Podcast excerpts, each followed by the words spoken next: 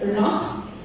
Still a bit more to go. So, how amazing is it to have the freedom to come to the house of God and just to allow the Spirit to move us? And to just know that we're led by spirit filled men and women who aren't trying to conform and put Jesus into a box and are afraid to encounter the Holy Spirit, but they're more interested in your well being than in the performance and schedule that we think that we should follow. Amen. So it is a really, really, really good day. Um, it's just amazing when we just get to see the things of God just flow in such unity. When we were in the prayer room, it's like I don't need to preach, like we could have just brought that conversation, put it in the room, and we all would have heard what it is. We all she's already making her presence known.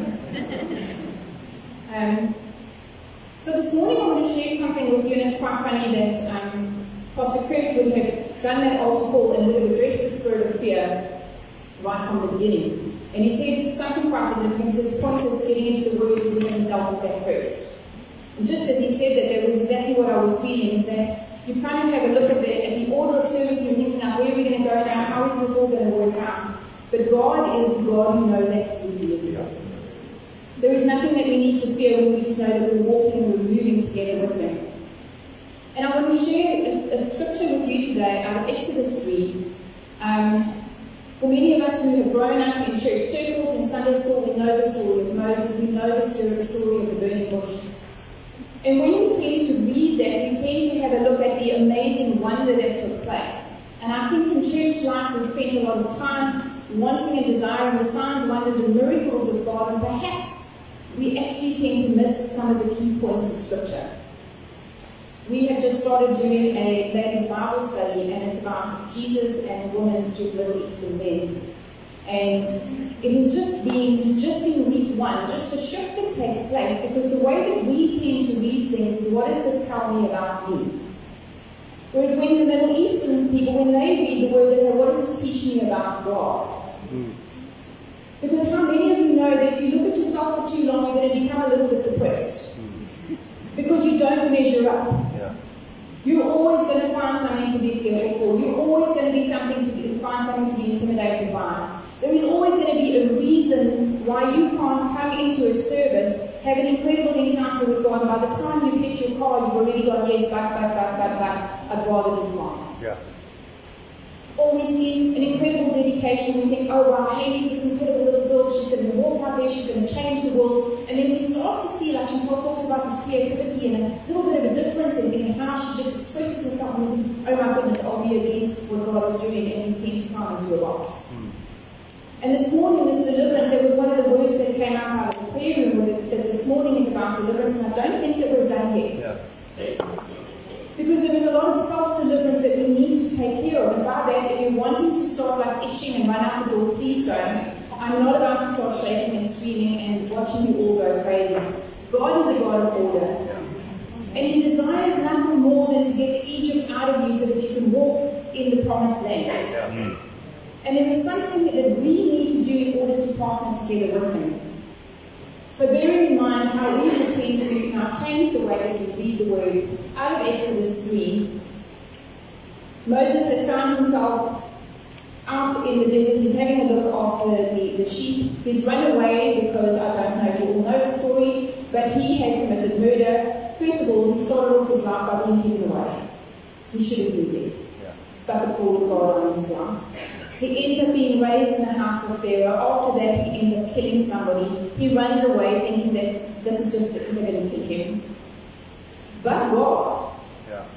So if you guys think that you've got a couple of reasons to exclude yourself, just take a moment and think, okay, well, if God could do this for Moses, why would he do this for Moses?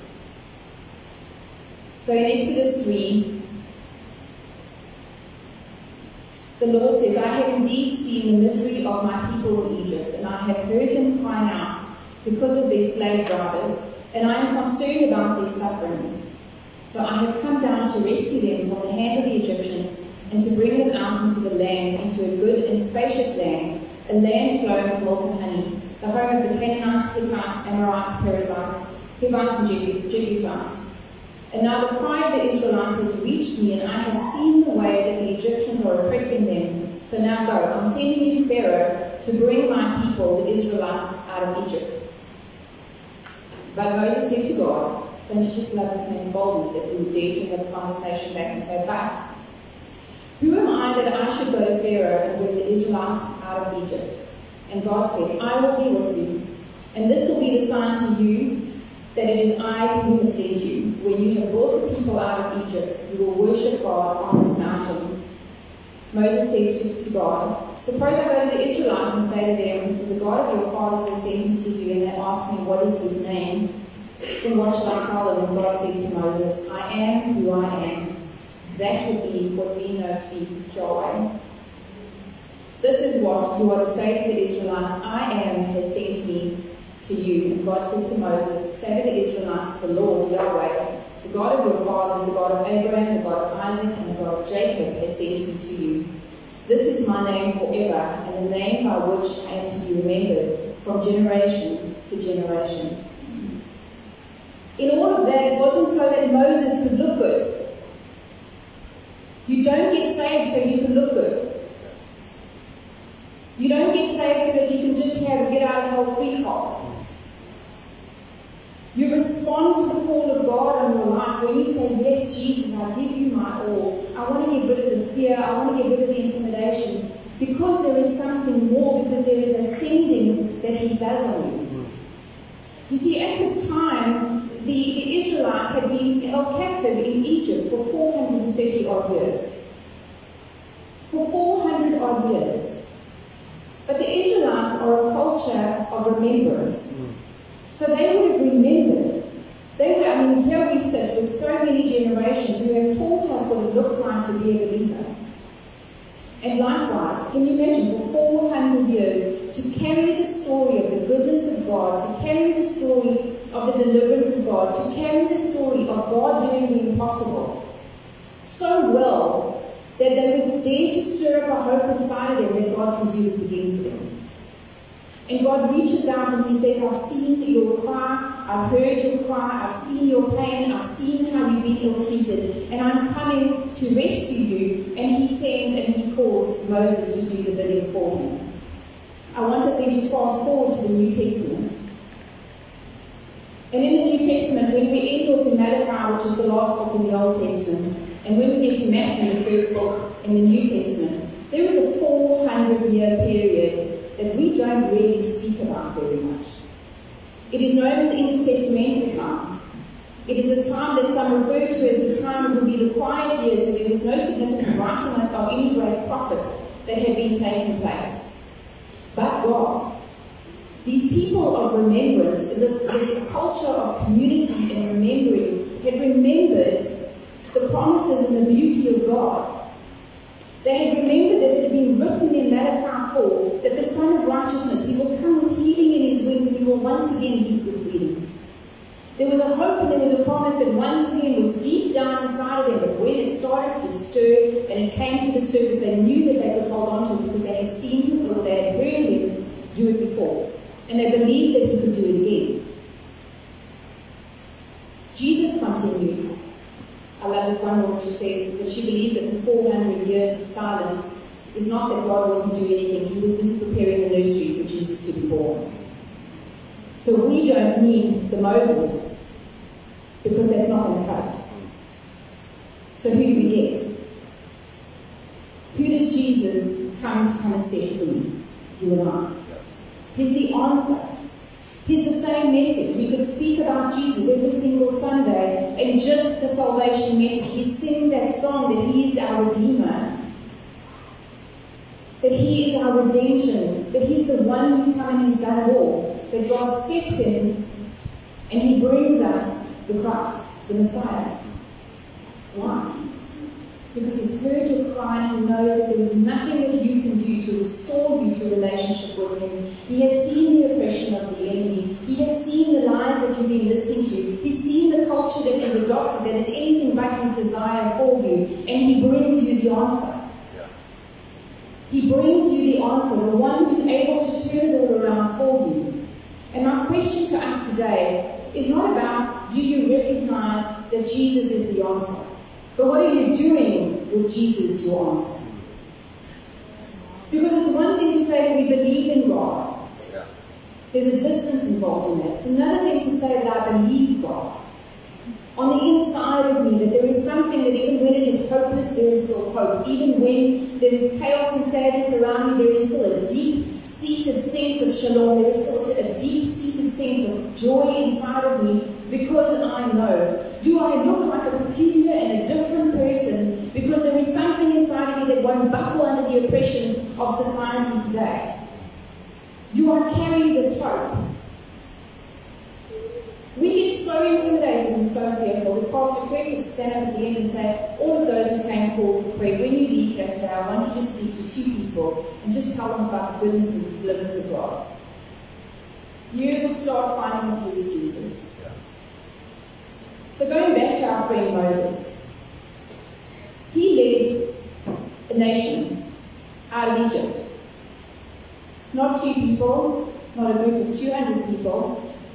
It's recorded that there were about 600,000 men, excluding women and children.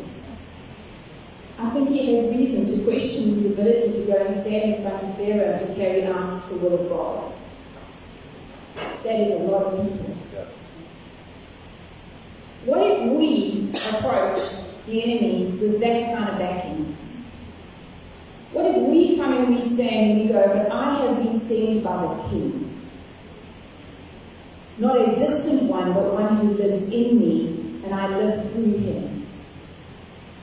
How different would your approach be? And is it different? Because again, it's easy to have this kind of conversation and it's easy to have this kind of thinking that yes, I will do these things, but will you do these things? Will you do these things? Will you allow yourself to be changed and transformed into the likeness of Christ Jesus? Because when God was looking at the people and he saw their pain, God is still looking at the people and seeing their pain. Yeah. And guess what? You and I are the answer. The question is, will we come in and participate with them? Moses needed Aaron to come in and speak for him because he just thought that his stuck in going to make it easy. We have given the Holy Spirit. The Holy Spirit, the very breath, the very presence, the very Spirit of God Almighty, the living God, Yahweh, we get to carry this incredible privilege, and yet we find that we are intimidated and we are afraid when we think that we need to step out and do something or say something for Jesus. Where is our focus? Where is our focus? Do we spend so much time staring at our own life that we only catch a glimpse of God? Should we not shift that? That we spend so much time staring at God that we catch a glimpse of ourselves and we're such a minor in comparison that we will keep pushing on because even in my mess we can turn it into an amazing message. He is able. Do we have that kind of tenacity inside of us? Auntie George to testify just of how life can look the one way and God just comes in and does something else. But she's always stood strong. She's always stood strong. There's a culture of remembrance of the goodness of God. There's a culture of remembering how good God has been and where He's brought you from. We sang that song earlier, which is probably one of my favorites, Amazing Grace. Because honestly, if you can sing that and remember where you were and where you are today, Yeah. you might not be where you want to be. You might still want to do a whole lot of new things. You might still want to just go out and just take a chance and be, take a risk and do something different. But you're not where you were. And if you are, why? What keeps you going back to Egypt? What keeps you going back to your place of bondage? How many services have you attended where you've had an incredible touch of God and you've gone out and then you find yourself back again in six weeks' time and there's another altar call and you've got to come running back again and you go, God, I've just messed this up again. What keeps you going back there? When will we shift our focus and realize how mighty and, and, and incredibly present the presence of God is in our lives? When will we stop looking for a burning bush for somebody else to come and to tell us that we're okay and simply listen and believe in the Word of God? Yeah. Is it possible that we're so governed by our feelings that we don't lean on what we know? Yeah.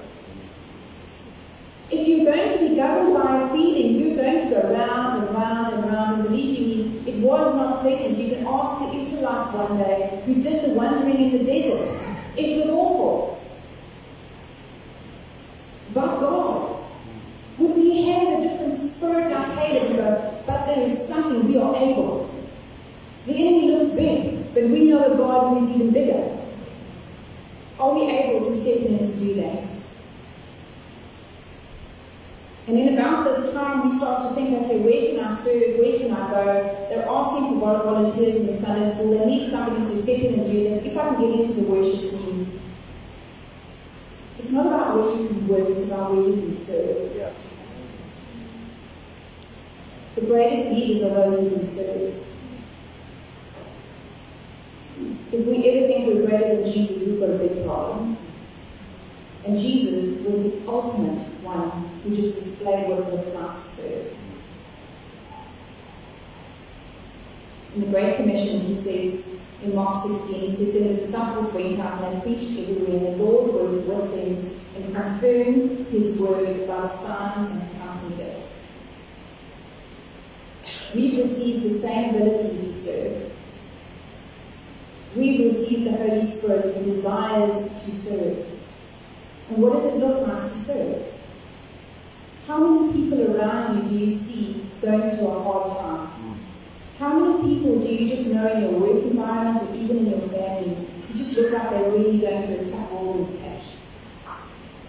How many people are facing death and despair? How many people are facing financial ruin? How many people are crying out for children? How many people are trying to restore marriages? How many people are just overwhelmed by depression and anxiety? How many people just can't see the light at the end of the tunnel?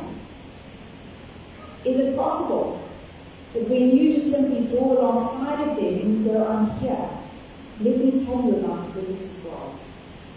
And perhaps you don't even need to utter a word, but just simply draw alongside of them and just be there. Be that refreshing. Be that moment where they can just find that they can breathe and they can realize that they're not alone. The Israelites moved in great favor, they moved in great strength because they were together. Should we not be alongside one another? Should we not be able to do much more because of who is with us and in us? We're called to be his hands and feet.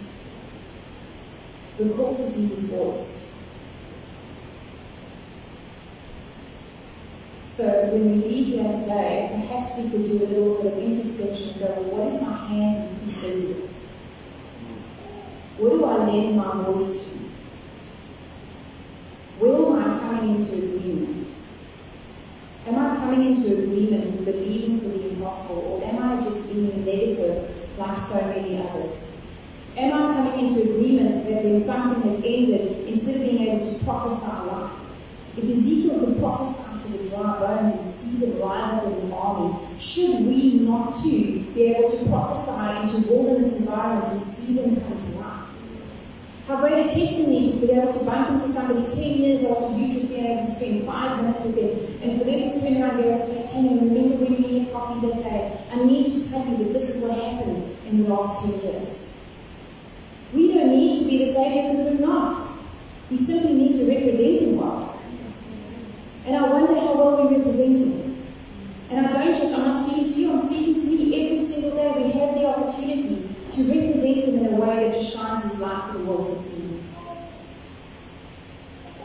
Believe it or not, I saw something good in a taxi yesterday. As he drove past me, he had a sticker on the back. It says, Don't let the pain of your past paralyze your present.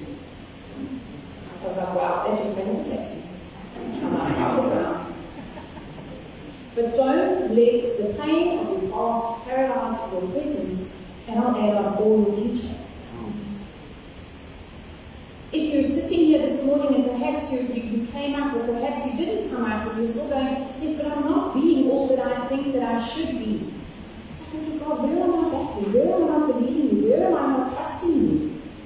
What do I need to do that will be different? Where am I able just to believe you? And where have I perhaps just been believing in you at a distance? Yeah.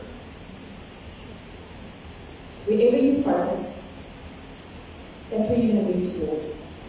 So if you're focusing on His power and His authority and His presence, you're going move Him.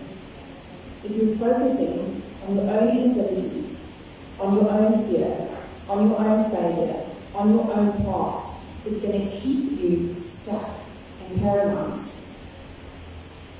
We are called to live to what you guys We're called to live like rivers and not as lakes. You did not even come up this morning for prayer. You did not come to church this morning just for yourself. Because a lake doesn't go anywhere. But a river moves. A river flows. It gives away. It gives out. And I'm not saying you need to run out of here and have some kind of great message. and say, go out of here, carry the Spirit of God, believing that you are a carrier of His presence, and enjoy Him. He is the greatest adventure that you will ever sign up for. There is no show that you could desire to be on that would be better. There is nothing greater than coming into partnership with the living God and giving Him your yes. Somebody was speaking about the power of surrender in, in the prayer room, and it's just sometimes we just need to stop and just resurrender. Just like, God, God, I've been trying this for such a long time, and I keep bringing myself into it. But I actually just need to lay it all down again and just say, Jesus, would you please? Would you please be everything that you call me to be in my life and through my life? In John 7, verse 37 to 38, it says, If anyone is thirsty, let him come to me and drink. Whoever believes in me, as scriptures have said, streams of living water will flow from within him. And by this he meant the Spirit, whom those who believed in him were to later receive. We are those who later receive, we received. If you are a believer in Jesus, if you have given him your yes, he has given you his Spirit. You don't need to question it, you don't need to doubt it, you don't need to spend too much time worrying about it, you just need to get to know him. You need to live with Him. And if you are afraid, there's another beautiful saying that, that secrecy is the enemy to intimacy. Do me a favor. Just take a moment to realize that He is the all knowing, all powerful God. There is nothing, and I mean nothing in your life that He is not aware of. You could be sitting here having thoughts like kind of all going crazy, and He's aware of it. And he doesn't run from you, he runs to you.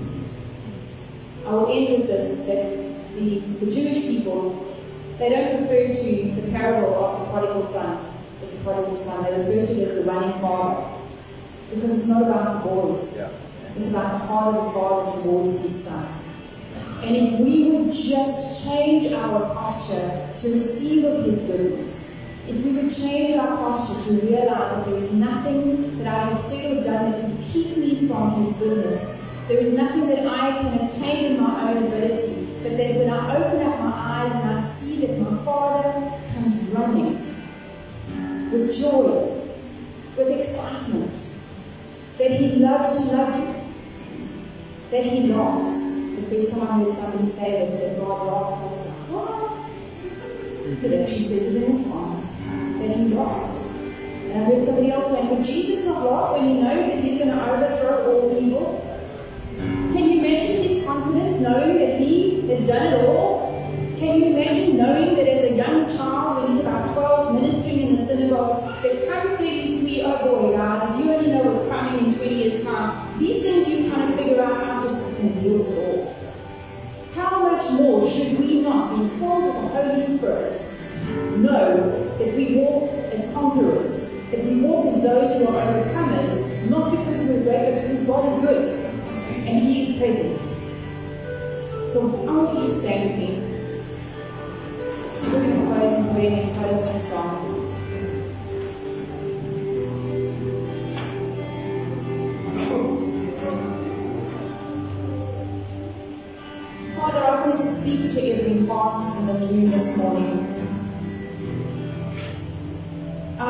To any body who's filled with dry bones and an inability to move because they're stuck in their past. I want to speak to every calloused heart, every blind eye, and every dead ear to awaken in Jesus' name. I thank you, Jesus, that you are in this room, that you are not moved by feeling, that you are moved by truth. And the truth is that the And there is freedom in this room here this morning. There is freedom available to us here this morning. There is freedom to drink of His goodness. There is freedom here to, to eat where you feel the hunger that you need. You don't need to go digging, you just need to open your mouth and receive. So, Holy Spirit, I pray a blessing over this house this morning. I pray, God, that hearts will be awakened to your goodness and to your power and to your presence. I pray, Father, that there will intimidation and inferiority would come knocking at our door, that we would remind him of who he is, defeated, and who we are, called and anointed. In Jesus' name.